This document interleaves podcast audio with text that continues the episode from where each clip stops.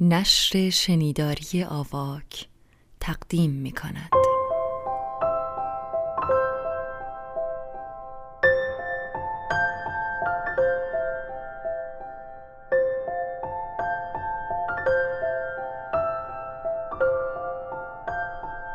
قصه های صندوقچه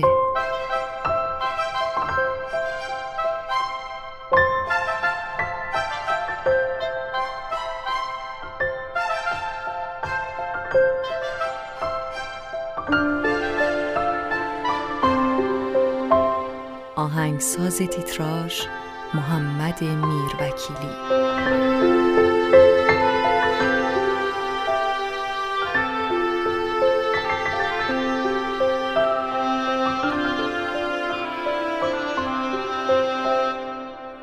قصه پنجم. روزی روزگاری یه جایی که بهاراش سرسبز بود تابستوناش میوه های تازه می‌داد پاییزاش رنگ و رنگ بود و زمستوناش برفی یه ساختمون بلند بود با سیزده تا خونه توش. ما هر هفته سری به این ساختمون می‌زنیم و همراه بچه های ساختمون قصه میشنویم. اونا هر هفته خونه یکی جمع میشن. من و شما الان پشت در خونه فاد و ریما و پدر و مادرشونیم. بچه ها امشب همه اونجان. سرتون رو بچسبونیم به در خونه؟ صداشون رو میشنوین؟ خب دیگه بهتره بریم داخل. چی می‌بینیم؟ بچه ها دور هم نشستن فاد اون وسط ایستاده یه شال بسته به کمرش یه چوبم دستش گرفته داره آروم راه میره. هیچی هم نمیگه. آنتون میگه یعنی چی؟ قصه نمی‌خوای بگی برامون؟ نمایشه ریما میگه مامانم بهش گفته اینجوری کنه. مامانم که بچه بوده یه قصه گو بوده توی دمشق. تو شهر میچرخیده هر جا بچه ها جمع می‌شدن براشون قصه می‌گفته وسط کوچه های خاکی.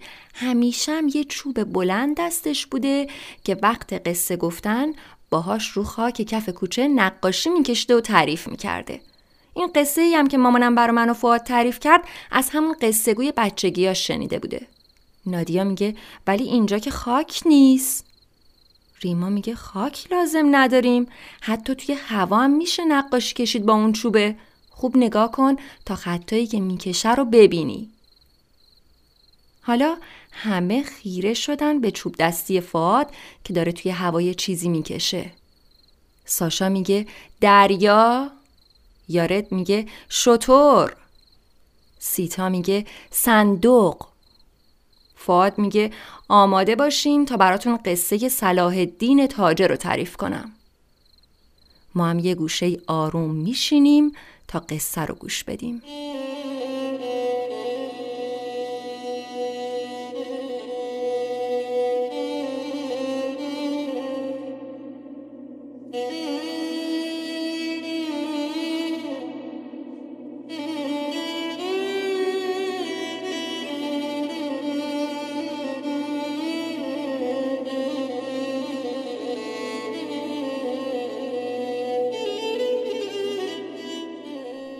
یکی بود یکی نبود.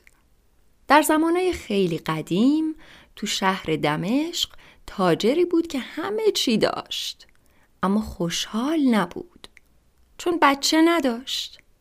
گاهی وقتا با خودش فکر می‌کرد این همه کار می‌کنم برای کی؟ من و زنم که این همه پول لازم نداریم. اما اگه یه بچه داشتیم تا اینکه بعد از سالها همسر تاجر حامله شد و بعد از نه ماه بچهشون به دنیا اومد. اسمش رو گذاشتن صلاح الدین. تاجر و زنش از داشتن صلاح الدین خیلی خوشحال بودن. تاجر صبح قبل از اینکه به حجره بره با صلاح الدین کوچولو بازی می‌کرد. زور که می شدم زودی در حجره رو میبست و میومد خونه تا با همسر و پسرش غذا بخوره. زن تاجرم همینطور. از صبح تا شب کاروبارش تر و خوش کردن و بازی کردن و حرف زدن با تنها بچهشون بود.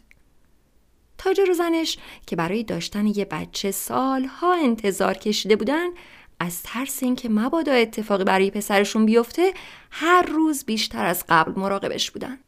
هیچ بچه ای اجازه نداشت بیاد خونه اونا. صلاح الدین هم اجازه نداشت از خونه بره بیرون. اون حتی مکتبم نمی‌رفت. به جاش شیخ مکتب خونه میومد خونه و به اون درس می‌داد. یه روز شیخ بهش گفت باید زودتر بره چون باید به یه پسر دیگه هم درس بده. صلاح الدین با تعجب پرسید مگه پسر دیگه هم توی این شهر هست؟ شیخ با خنده گفت معلومه که هست. صلاح الدین که دیگه پونزده سالش بود به شیخ گفت منم می‌خوام باهات بیام. شیخ گفت من اجازه ندارم تو رو با خودم جایی ببرم.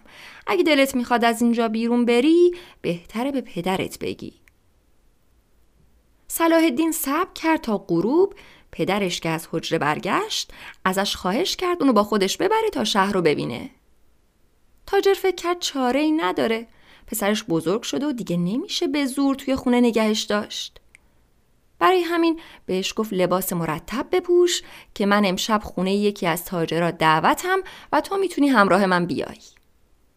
صلاح با خوشحالی رفت و لباس مهمونی پوشید و با پدرش به طرف خونه تاجر به راه افتاد.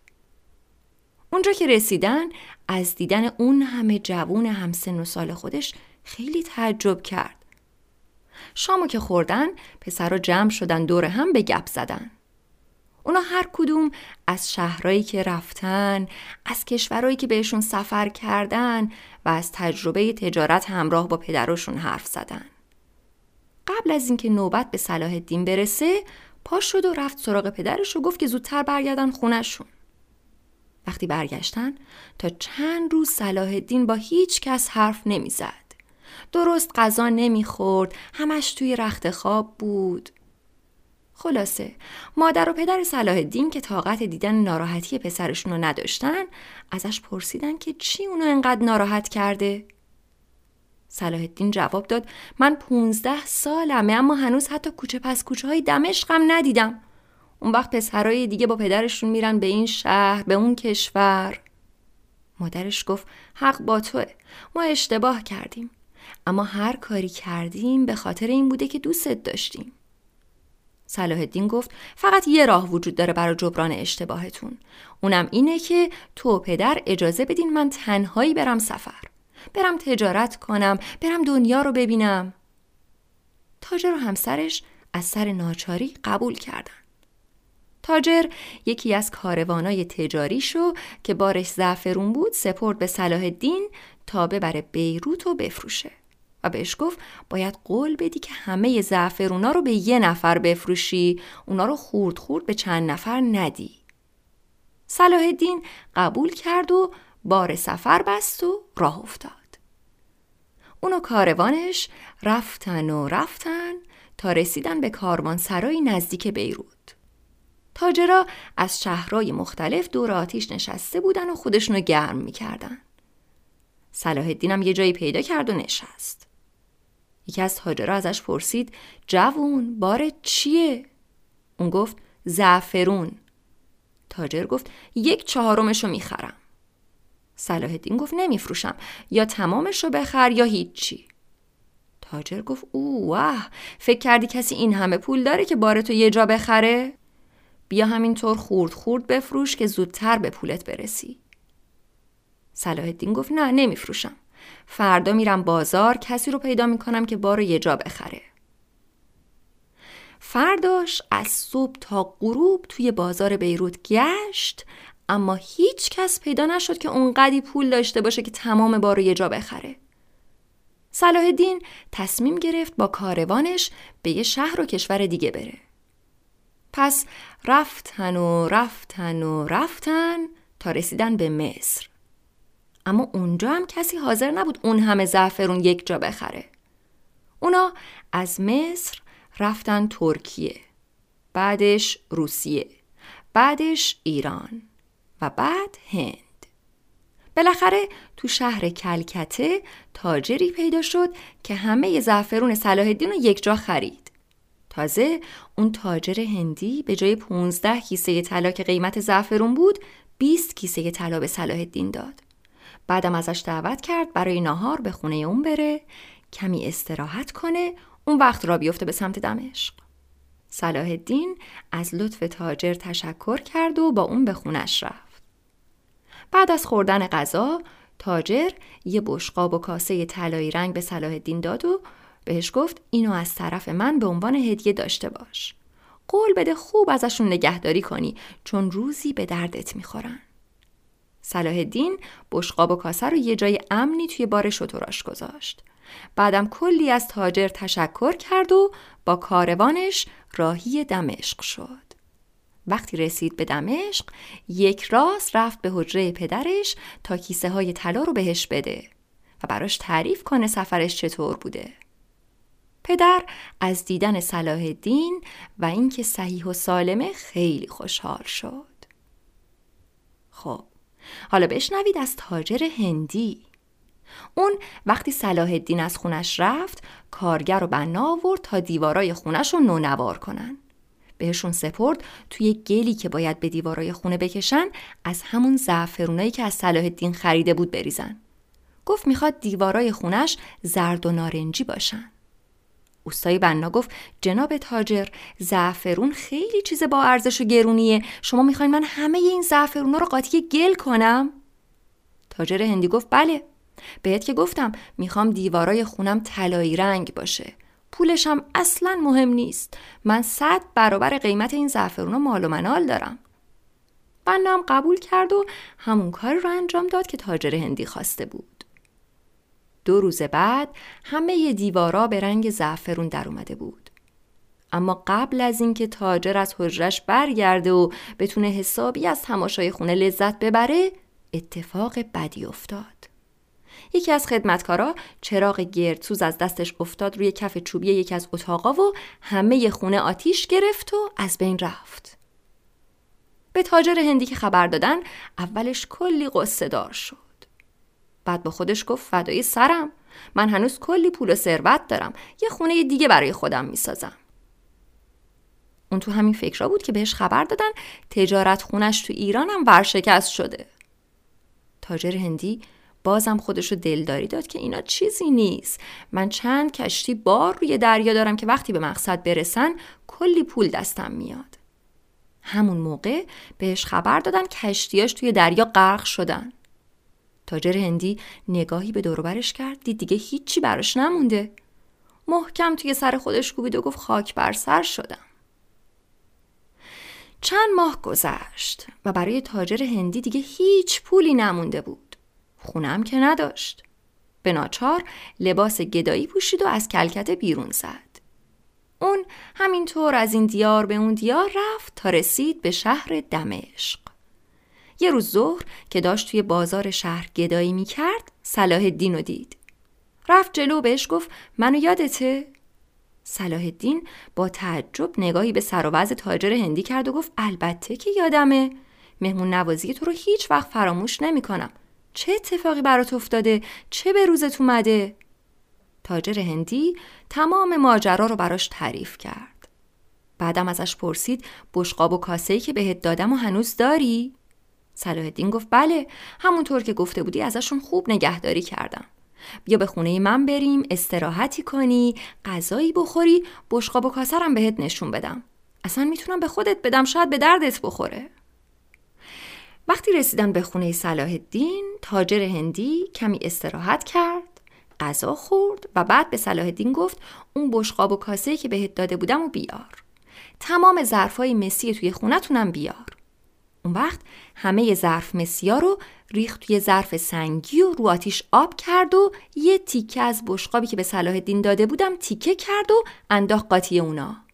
یه دفعه ظرفای مسی که آب شده بودن به رنگ طلا در اومدن. تاجر هندی به صلاح الدین گفت نصف این طلاها مال من نصفش مال تو. صلاح الدین گفت اون بشقاب و کاسه جنسشون چی بود؟ چطوری تونستی با اون یه که این همه طلا درست کنی؟ تاجر هندی گفت نمی‌تونم بهت بگم. سهم خودتو بردار سهم منم بده تا فردا برگردم به هند و دوباره تجارت رو شروع کنم. اینم بدون که بدشانسی من از این بود که قدر چیزایی که داشتم و ندونستم. تو مثل من نباش.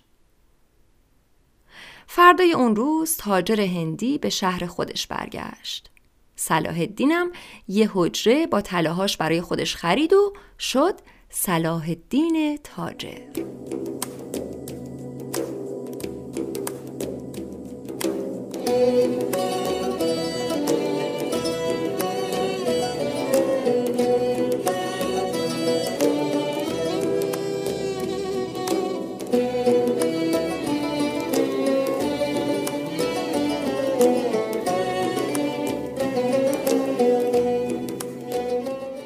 قصه فواد که تموم شد بچه ها صدایی از پشت در شنیدن. آنتون اول از همه پرید در رو باز کرد ببینه چه خبره. پیرمرد همسایه اساش افتاده بود کف راه رو و خم شده بود برش داره که خودش هم افتاده بود رو زمین. پیرمرد تا آنتون و بعدم بقیه بچه ها رو دید که یکی یکی دم در ظاهر می شدن از جاش بلند شد خودش رو تکوند یه صرفه کوتاهی کرد و گفت اومده بودم بگم یکم یواشتر که دیدم انگار قصتون تموم شده ریما با یه ظرف باقلوا اومد طرف پیرمرد گفت بفرمایید پیرمرد لبخندی زد تشکر کرد یه دونه باقلوا برداشت و خواست بره که چشمش افتاد به چشمای گرد شده بچه ها. اونا از دیدن لبخند پیرمرد تعجب کرده بودن. پیرمردم که اینو فهمیده بود دوباره اخماشو در هم کشید و بدون اینکه خداحافظی کنه از پله ها پایین رفت به طرف خونه خودش تو طبقه همکف.